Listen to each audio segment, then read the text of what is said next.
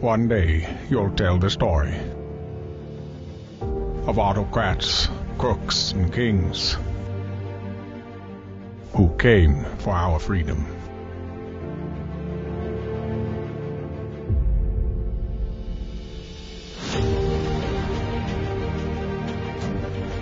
A story of citizens who stood up to tyranny and won.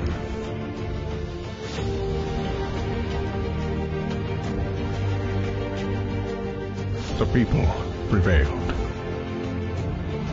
and renewed an old vow to a more perfect union. And that was just the beginning. The story continues. Narrative. Where truth lives. And hello, everybody. It's so good to be back with you on a brand new season of Narrative Live. We've been looking forward to returning, and it is a good show tonight. Eric Garland is back with us. Eric, it's so good you're doing yet another season here. How are you doing, Eric? Glad to be back. Plenty going on. Let's get it on. So, lots of news happening today. Of course, you can't talk about today without talking about Queen Elizabeth II passing today after what seems to be a, a, a, a recent illness but an easy illness in terms of the fact that she didn't suffer too long and she went probably in the best way you could ask at her favorite place in Balmoral. And she was 96, so she had a good run, you know? She was queen over more than one third of the existence of America. Yes. It's actually very valid and very important that people stress this thing because think about the longevity of this um, reign. 13 American presidents passed through that t- period of time. It shows you how limited power the American president has compared to someone who survives, you know, in power for that long. But not only her surviving, it's an entire dynasty surviving for centuries, obviously. And through that time, they've been able to amass an enormous amount of wealth, an enormous amount of influence, an enormous amount of power. So people who say they, they view the queen as sort of a, a ceremonial figure I don't think that's the case. I think she presides over a massive, well, she presided and the King will now preside over a massive empire still, even though she's not complete total control of each part of the empire. She has enormous influence in each part of it. The British Empire, its demise was perhaps exaggerated, yeah. the description of its demise. With the, the military alliance of the United States, of the UK, and of Australia, the British Empire is as, as powerful as it's ever been in many regards. It's maintained its distance from the European Union. It uh, quite wisely, I think, made sure it didn't get involved in the euro currency and has uh, maintained independence over its banking. Insofar as you don't count all the Russian, Saudi, Chinese, and Qatari money that tends to gum up some of the works there, but that's nothing you can't say about Wall Street. So we're all in the same boat there. But in in the years since Trump and uh, in the years since uh, all of democracy has been under attack from illiberal forces. It's really the UK and the United States that has reemerged as probably the most important partnership in all of geopolitics. And you can't consider that fact and then not consider the role of the crown in this and not consider the role of the monarch that just passed and the one that's to come up. So this is a, a uh, very important day and then a very important shift. It's very well said, which leads us back to the new guy, King Charles III. And it take a long time to get used to saying King Charles III. The, the new guy who we have the, all known our entire lives. Yeah. So the new guy's in charge now. And he has interesting ideas about things. You know, he's very outspoken about sustainable economies and about de-emphasizing globalization. He's good friends with Donald Trump. They seem to get along pretty well. When Trump and Melania were there on a state visit, Charles and Trump went on a separate little hike together and they're pretty chummy. I think they might share some opinions on on some things like race and who knows how influential that could be in the upcoming elections.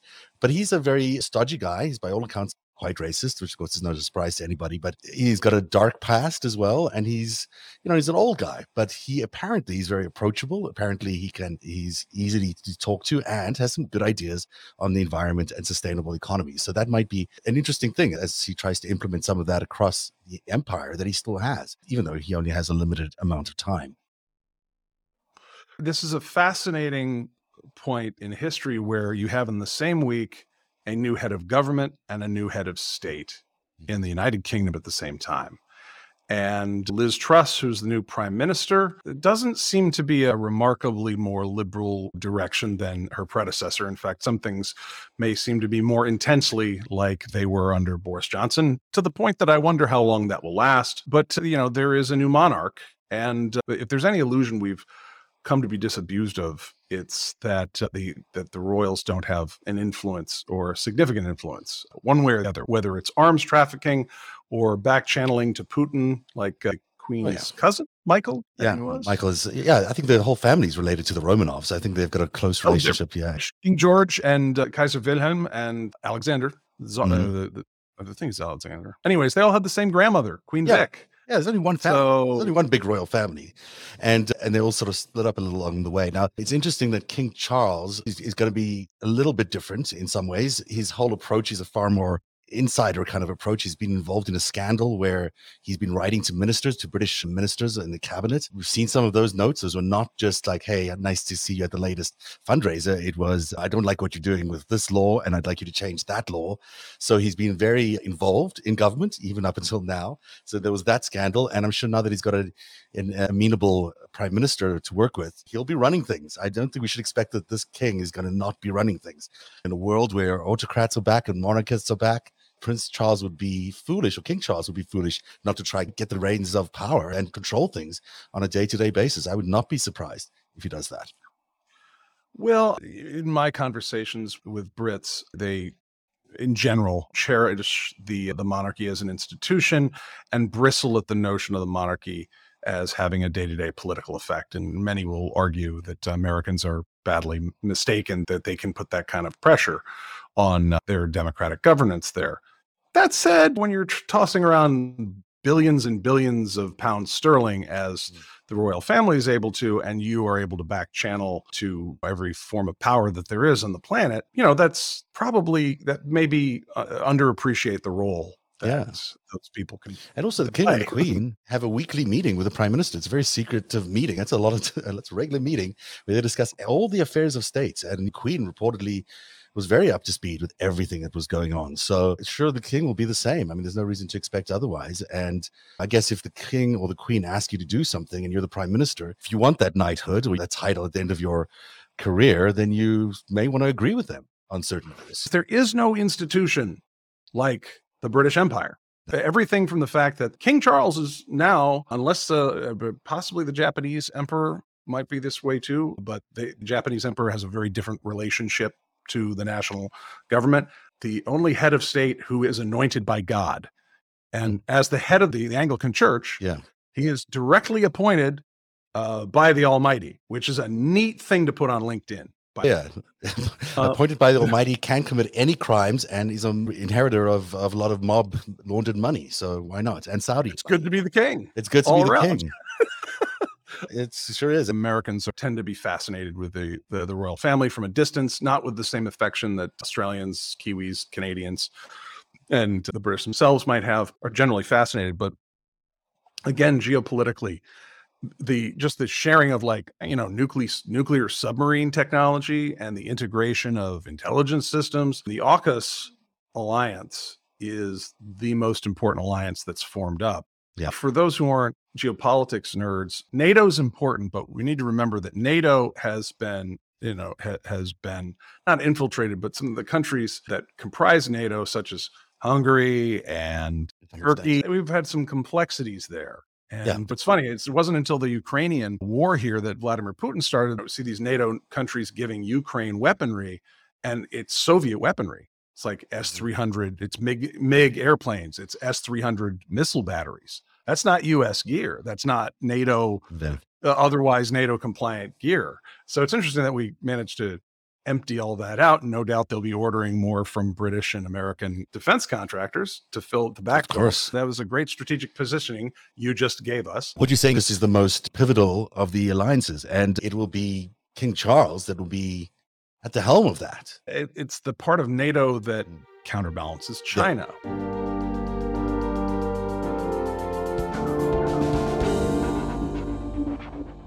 I think we should talk a little bit about Steve Bannon and his relationship to China, because this man is in a whole lot of hot water because he's finally facing a judge on the issue of the Build the Wall Foundation, or whatever it is they called it, which was, uh, do you remember much about the story? I don't know all the financial details, like where the money went per se.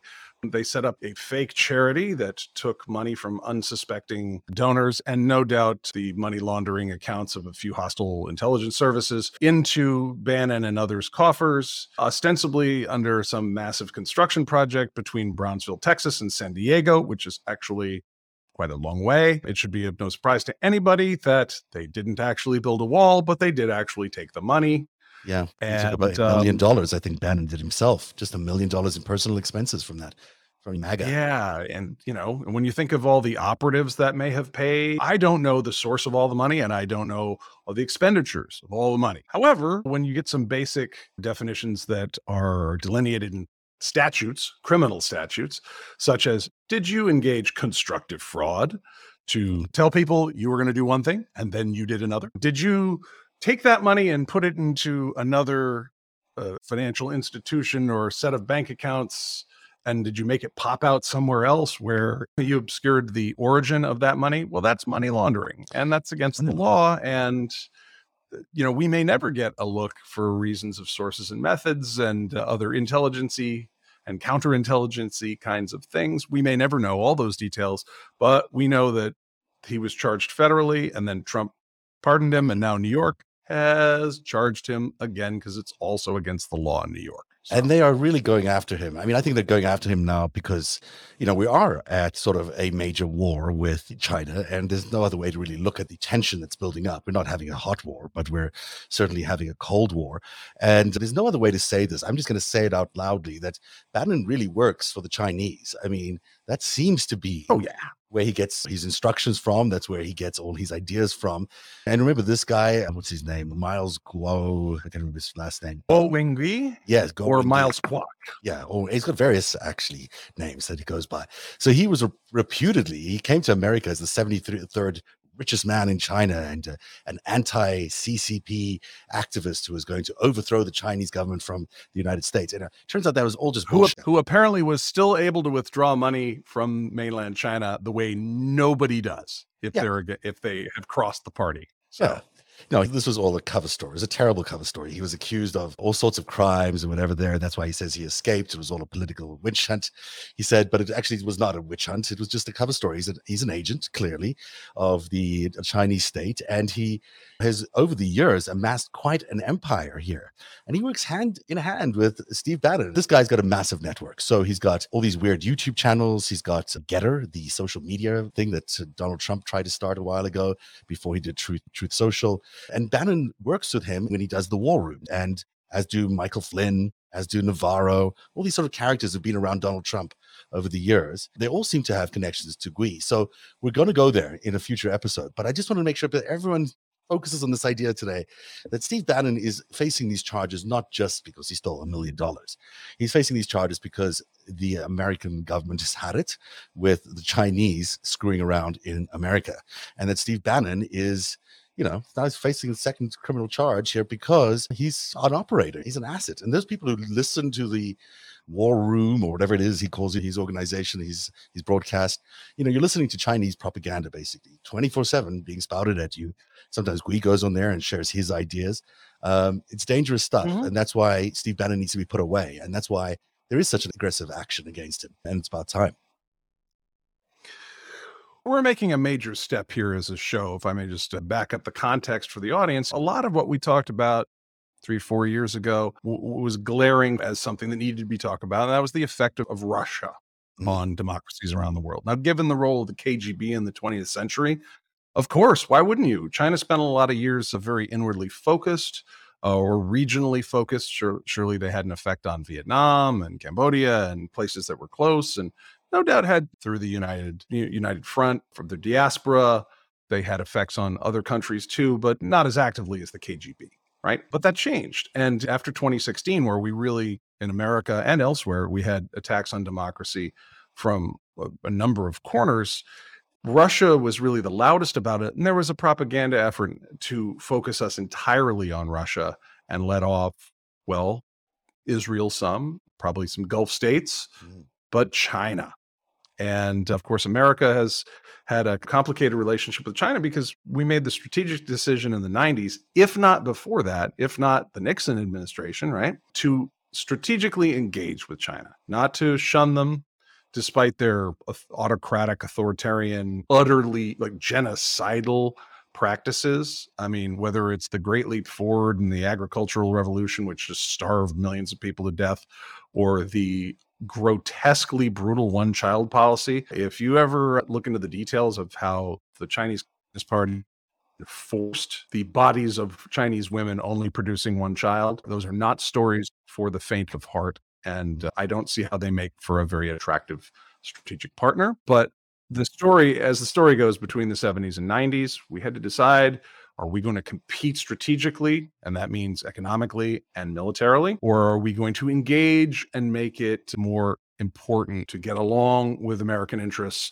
and to have a shared interest? And in, in the business of statecraft, which is why I got my master's degree in, we call that functionalism, doing things together. You're less likely to bomb each other. And there's a good, you know, it's true there's a whole good there's a whole list of reasons behind why you'd want to do that and bill clinton really took the lead in the 90s after the fall of the Soviet Union or the transformation of the Soviet Union as we now know it, to a mafia state. Clinton really, you know, with our tech sector and our banks and everything else, we decided to engage with China. And I remember in about the year 2000 talking to executives as a strategic intelligence analyst, and they were talking about how much that we called it Chinese mathematics. Do you know how much money there is in China? Do you know how big the market is? Why, if you only got 1% of the Chinese market, that's a billion people. We called that Chinese mathematics. Yeah. And I started asking questions such as, what do you think they will want in return? Question a lot of very myopic, self-regarding American executives was, what do you mean? I'm like, well, do you think they're a, an empire that's been around for 2000 plus years?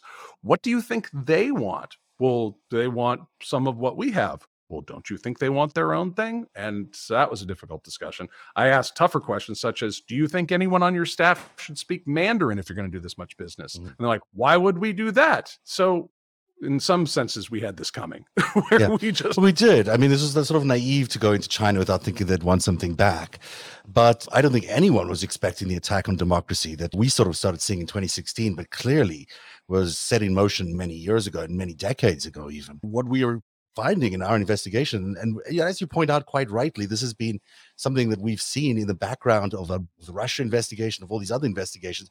China's always been this flashing red light in the background, if you will, that has been like, there's something going on here. We have to look at what China's doing.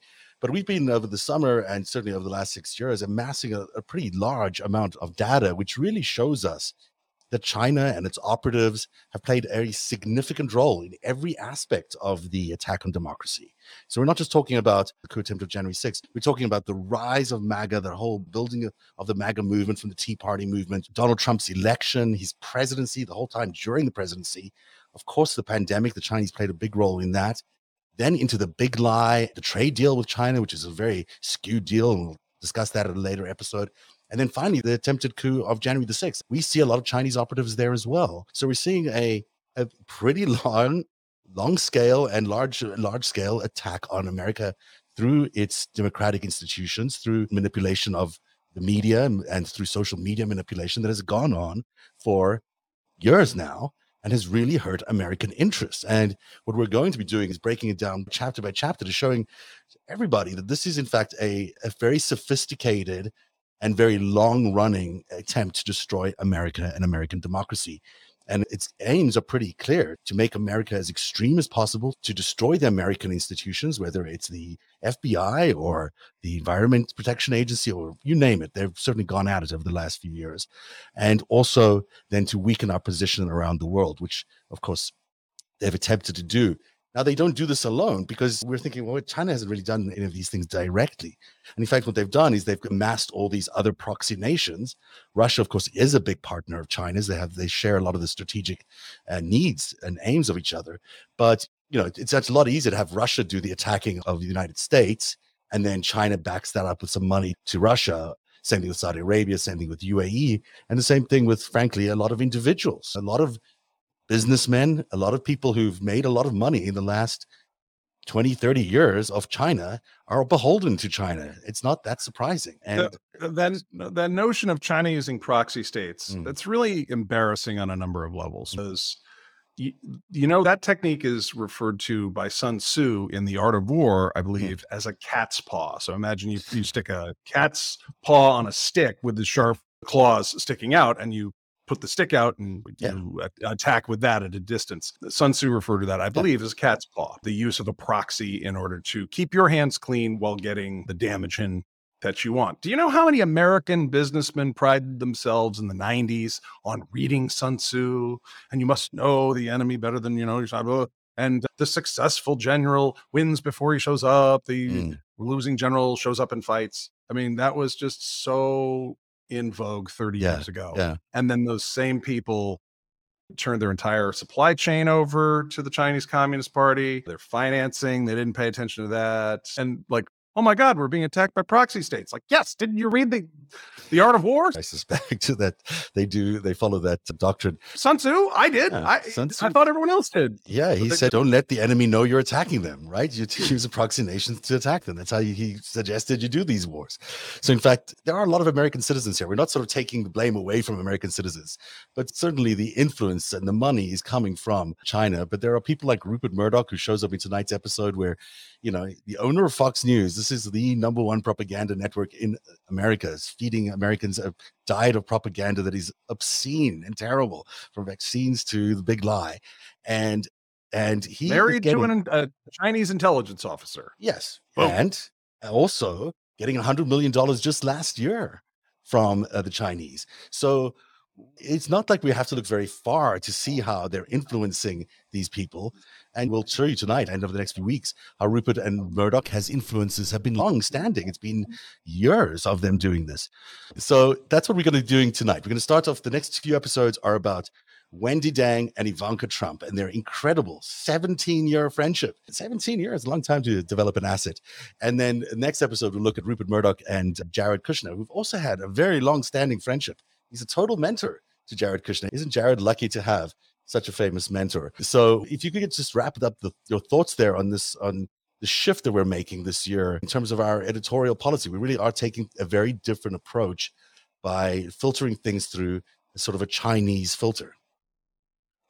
Well, it's important because it's been poorly understood and especially the fact that it's not just the compromise of a few names that you've heard of people like Jared Kushner, whose sister was selling condos. You get a free EB5 visa. She was selling those to the Chinese while her brother was in the White House. You know, they're the big names, but when you realize that the Chinese are very patient and they bribe individual businesses, individual small governments, uh, municipal governments, and uh, state governments, and just to pick a piece here, a piece there, you know, support one candidate for dog catcher, the next for alderman or whatnot. And, you know, I think in your promo for this, Zev, you said you had a grain of sand, a grain of sand, a grain of sand, and eventually you get a beach. Mm. And I think the important thing to remember here is that this is just second nature for the Chinese. This is a, an empire that's been around for 2,500 years, that is no stranger to political warfare, no stranger to kinetic warfare, even though they haven't been in the game of kinetic warfare in the last hundred years too much. But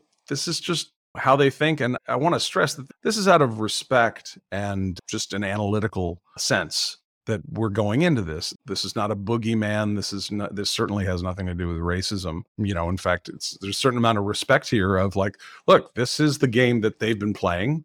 R- Russia played a different sort of game. Israel plays its own game. So do the Saudis. And America's self-regarding nature, it really does it a disservice. And it's just if you know we're lucky we've come through this very difficult chapter in American history fairly intact, where we still have a lot of work to do. But if we're going to lead in the next century, if our own nation, if nobody else. We have to grow up essentially and start yeah. thinking about the world the way that more mature cultures do. And yeah. I think that's what we're going to try here. Yeah. And we should thank all the patrons who have made tonight possible. Without you, this season of narrative would simply not have been made possible. Thank you very much for sticking with us. We really appreciate it. And we need you to join the Patreon program. So please go to patreon.com forward slash narrative. almost forgot that. Patreon.com forward slash narrative and help support narrative going forward um, because it's where truth lives.